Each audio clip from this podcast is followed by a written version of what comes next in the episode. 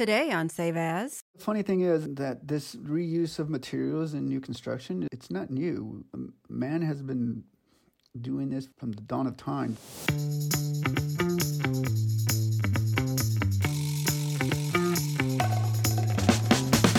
Welcome to Save As Next Gen Heritage Conservation, an award winning podcast that glimpses the future of the field through the work of graduate students at the University of Southern California. I'm Cindy Olnick. And I'm Trudi Sandmeier. So, Cindy. Yes, Trudi. Today we're going to have a little bit of a controversial conversation here on Save As about deconstruction. Yeah, I got to tell you, we're going to the upside down. This is bizarro world for Cindy. the Andy Rooney of Save As. I'm just saying. The whole idea of taking buildings apart, you know, is sort of antithetical to what heritage conservation is about on one level. So it just seems like the opposite in a, in a way. But I know that's very simplistic. Yeah, it's it's a much more nuanced conversation, I think. Mm-hmm.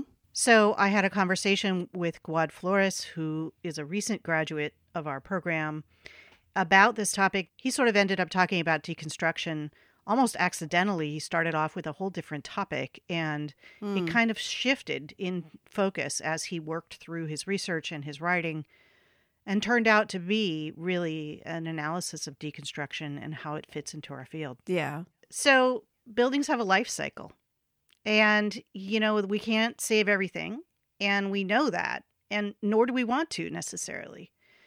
So, in this bigger conversation about sustainability and about how do we identify and keep the things we really want to keep? And then what do we do with everything else? We've already cut down trees. We've already mined things. We've already done those things. Mhm. Why don't we use them again? I know. It's one of those things that just it makes so much sense until you take a step back and look at the reality of our situation with development and, you know, it's just faster and cheaper in the short term. Yeah. And, you know, we we have a really hard time as humans thinking about the long game. Yeah. But if anything that is coming out in the news today about climate change and the realities of what's happening, we can no longer afford to play that short game. Climate, public health, air quality, environmental justice, so many other issues. So let's get to it. Let's hear Trudi's conversation with Guad Flores. Welcome, Guad, to Save As. Thanks for coming on our podcast. Why don't you take a moment and introduce yourself? Well, thank you for having me. My name is Guadalupe Flores. I'm an architect. I'm a recent graduate of the uh, Master of Heritage Conservation program, but I'm also a graduate of the School of Architecture with a Bachelor of Architecture. I have my own practice, and I've been doing architecture for over 28 years. What kind of uh, work do you do in your practice? primarily I, my focus is education k through 12 and higher education and healthcare hospitals those kinds of things So, you are out in the world as a practicing architect. What made you decide to go back to school and get a degree in heritage conservation? Well it was a rough time because during the last recession of 2008 i was out of work. At the time architecture was in a, in a very bad state. And so i had time on my hands so to speak. So i decided to use some of that time for personal development. So I decided to look into getting into the program. And the reason I decided to do that is because I currently live in a 1924 house that's in the Bungalow Heaven district here in Pasadena. Uh, and I was also representative to the Pasadena Historical Preservation Board.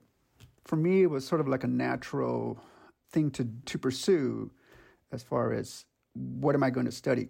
How long have you lived in your house in Bungalow Heaven? 24 years. How did you end up there? When my wife and I first got married way back in 93, she still was in school. And so we lived in downtown. We would have to venture out for groceries, for movies, or shopping. Gradually, our weekends were spent in Pasadena because we would come up have lunch or go to the movies, do our grocery shopping. And so when it came time to look, we are like, why don't we just look to find a home in Pasadena? My wife found the district.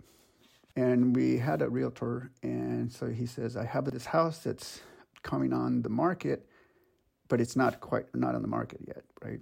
So uh, you can go take a look. So they gave us the address. So as we were driving up, she was driving, and I looked the passenger side of the window, and I look at the house, and it says, "Okay, I'm done."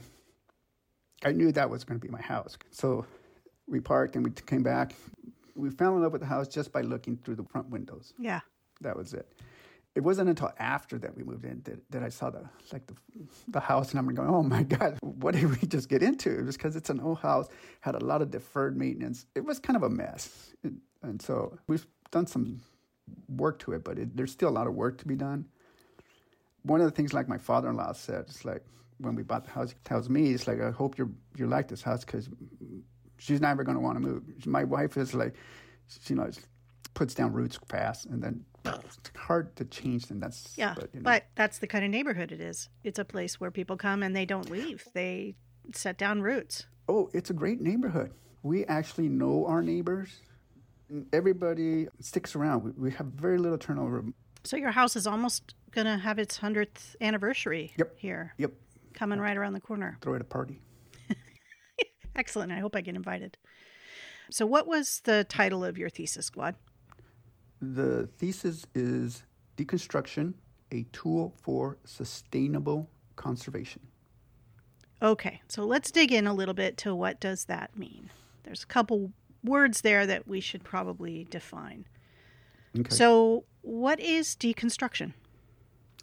So, deconstruction is think of it as the the manual disassembly of a building, sort of like construction in reverse, for the purpose of, of salvaging building materials with the intent of reusing them. If you remove a two by four and you put it in a new building, for example, then the function of that two by four continues to be a, two by four. You don't turn it into some scaffolding or whatever, you know. So the idea is that you take it out of one building and then you use it in a new building with the same intent, the same function. So, how is it different than salvage?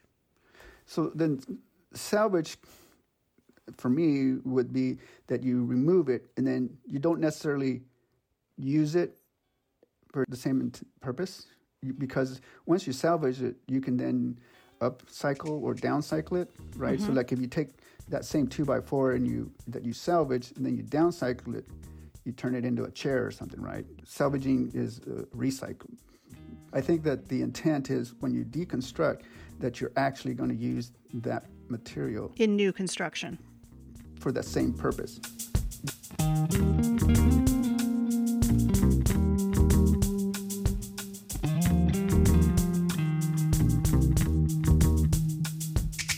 How did you end up with this thesis topic? Where did this come from? So, my original intent was to do embodied energy. All the energy that was used for a particular building component from extraction or harvest to transportation to processing to manufacture to transportation to final installation in the building in this case. So it's all that energy that was used for that particular component, for that, to put it in its final spot kind of thing. I know that the amount of energy used in the calculations that people look at in terms of global energy use that the building production side of things uses an enormous amount of energy. Mm-hmm. Like 40% of all energy used yes. or more comes from the building industry. And that's yes. from harvest and construction and transportation and all of these things. So this is a big part of the sustainability conversation for sure. Yeah. And, but it also includes the operation of those buildings. So it's not just building the buildings, but it's also operating the buildings. All the energy that goes into keeping a building functional. Yes. So you were looking around for a thesis topic in the embodied energy area. And that was right about the time that I heard from a guy who was looking to do a project for a grant proposal for the LA 2050 program, which was about thinking about green building and sustainability, how to create a, a better city by the year 2050. And he was interested in really eh, doing a close analysis of a project of deconstructing a house and using those materials to build a new one as a sort of template for projects that would follow. And so I hooked him up with you. And so I, I looked into it. I, I, spoke to the contractor that was doing the deconstruction. They agreed to share their research information and photographs and all kinds of stuff. So that was great the house that you looked at that was being deconstructed was it a landmark? No no it, the house was not a designated structure. Mm-hmm. was it old? And it's a 1907 two-story american four square style house. So it started off with this single house project that you kind of thought that you know okay here's a kernel that i can use. And then you built on that yes. by really exploring this idea of deconstruction, where it came from and where it's headed. Mm-hmm. So the team deconstructed the 1907 house, and then what did they do with the materials? As part of the the grant program research, the contractor was going to take th- those materials that were removed from that 1907 uh, house and then incorporate those materials in a new 2017 house. So they loaded up trucks of lumber, a brick, and then they were transported to a construction site in Mount Washington, mm-hmm. and a new home was built, mm-hmm. incorporating some of those materials. Why is it a challenge for people to reuse existing building materials? Well, and you know, the funny thing is that that this reuse of materials in new construction is is nothing. It's not new. Um, man has been doing this from the dawn of time. It's just now that materials are more plentiful. So, in earlier days, materials weren't so readily available. There was no Home Depot, right, down by the lake or whatever, and so people had to use whatever materials they had on hand. And when a building or whatever structure became non usable, they would take those materials and incorporate them into new materials. So the material reuse through deconstruction is not a new concept. It's only now, as a result of the green building movement, that, that it had found a new audience kind of thing. So, why do we not deconstruct buildings more often? In my opinion, it was the result of the post war years where everything was modern, new, shiny. And so not a lot of people wanted old things, you know. So so the new mindset was new and shiny. And so we tended to discard quickly. Mm-hmm. But, you know, wood has been used in houses, even mid century houses. And it's a building material that may or may not even be visible. It might be concealed behind walls or whatever. So why right. wouldn't we just be doing that all the time?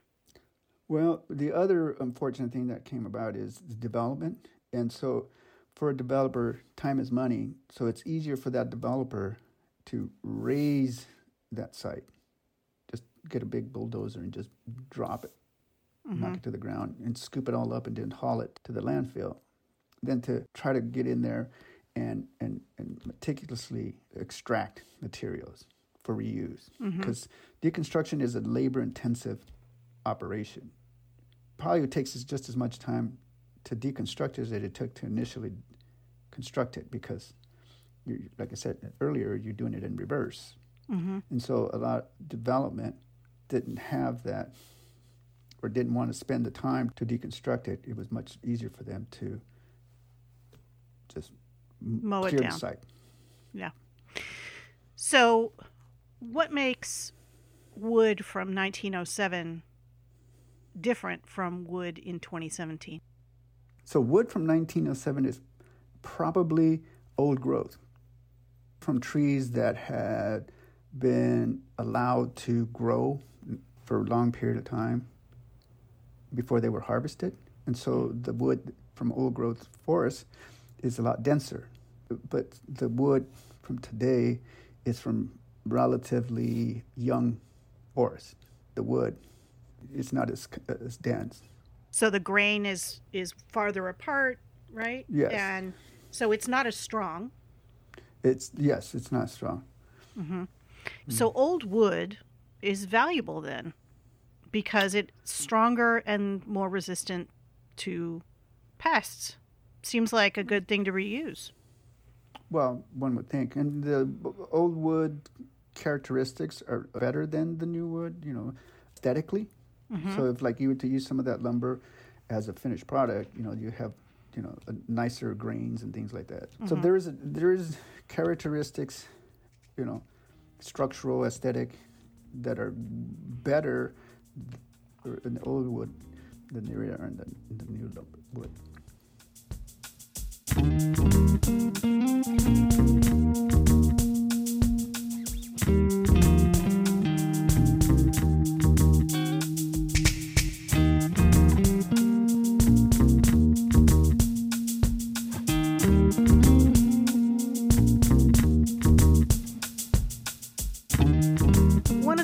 Why this is tricky ground for heritage conservationists is because, of course, to do deconstruction, it requires the demolition of the building. And that's always sort of the last resort for us. So, why would you write a thesis about deconstruction in a heritage conservation program? How does it play into this conversation? Well, that's that's tricky. I love old buildings. You know, I live in an old building, and I've always enjoyed older buildings. You know, it, it makes me sad when older buildings get demolished and or for no particular reason, or they get abandoned and dilapidated, and you know nobody takes care of them. Mm-hmm. In in my thesis, I tried to make it clear that deconstruction is always a last resort.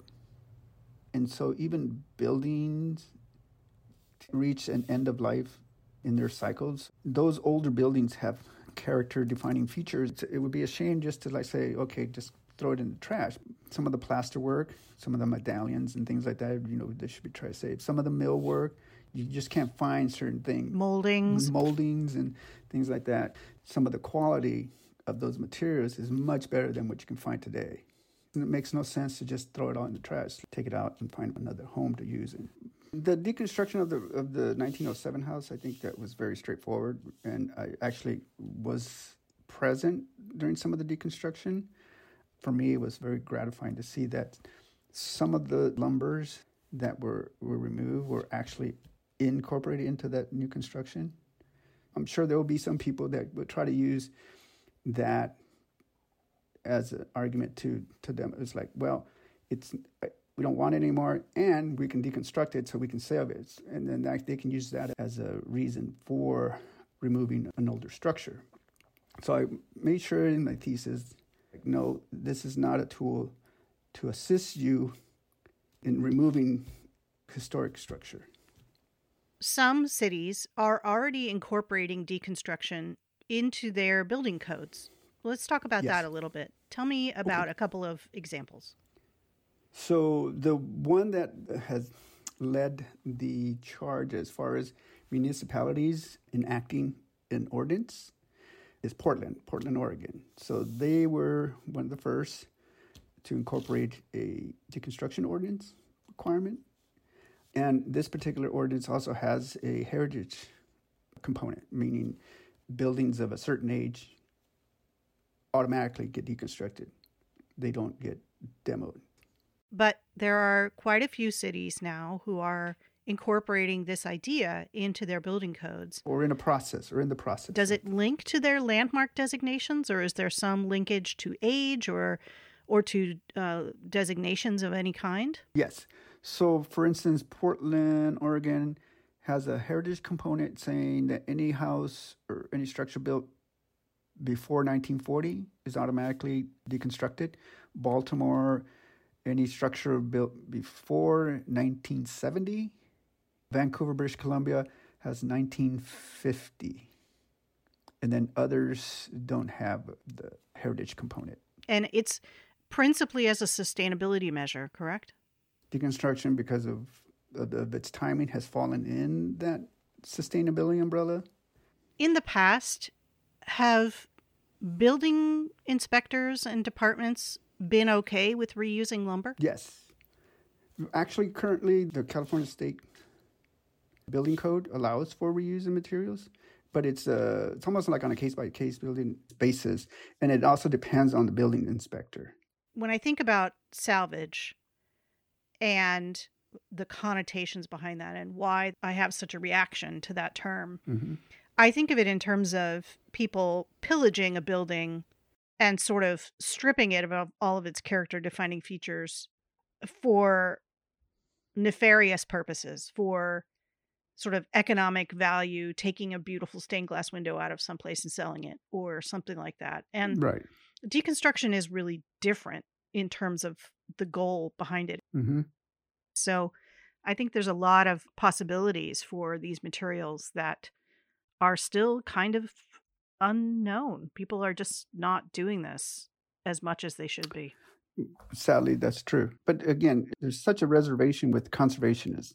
And so until we get everybody on board uh, as far as like, yes, that could be a beneficial tool that benefits conservation, that benefits waste reduction, those kinds of things, then it, it's going to not be looked upon favorably. So thank you, Guad, for spending a little time chatting with me today about deconstruction and about your research and about the future of our field. My pleasure. Thank you for having me. Hopefully, it was ex- exciting for you as it was for me.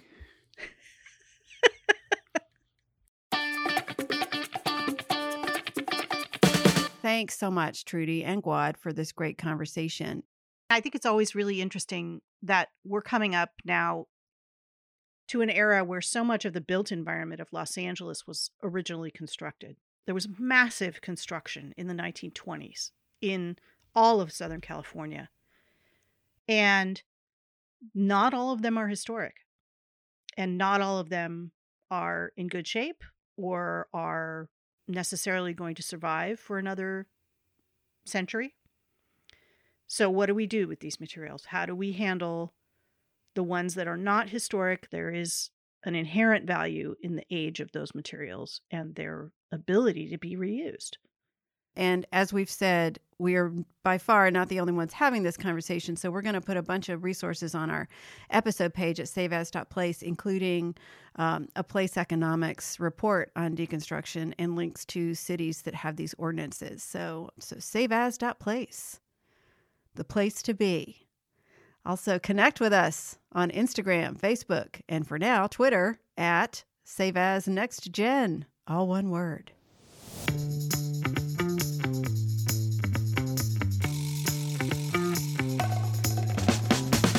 This episode was produced by the amazing Willis Seidenberg, with an assist from Trudi. Thanks to our intern Emily Kwok and the team at the USC Annenberg Agency.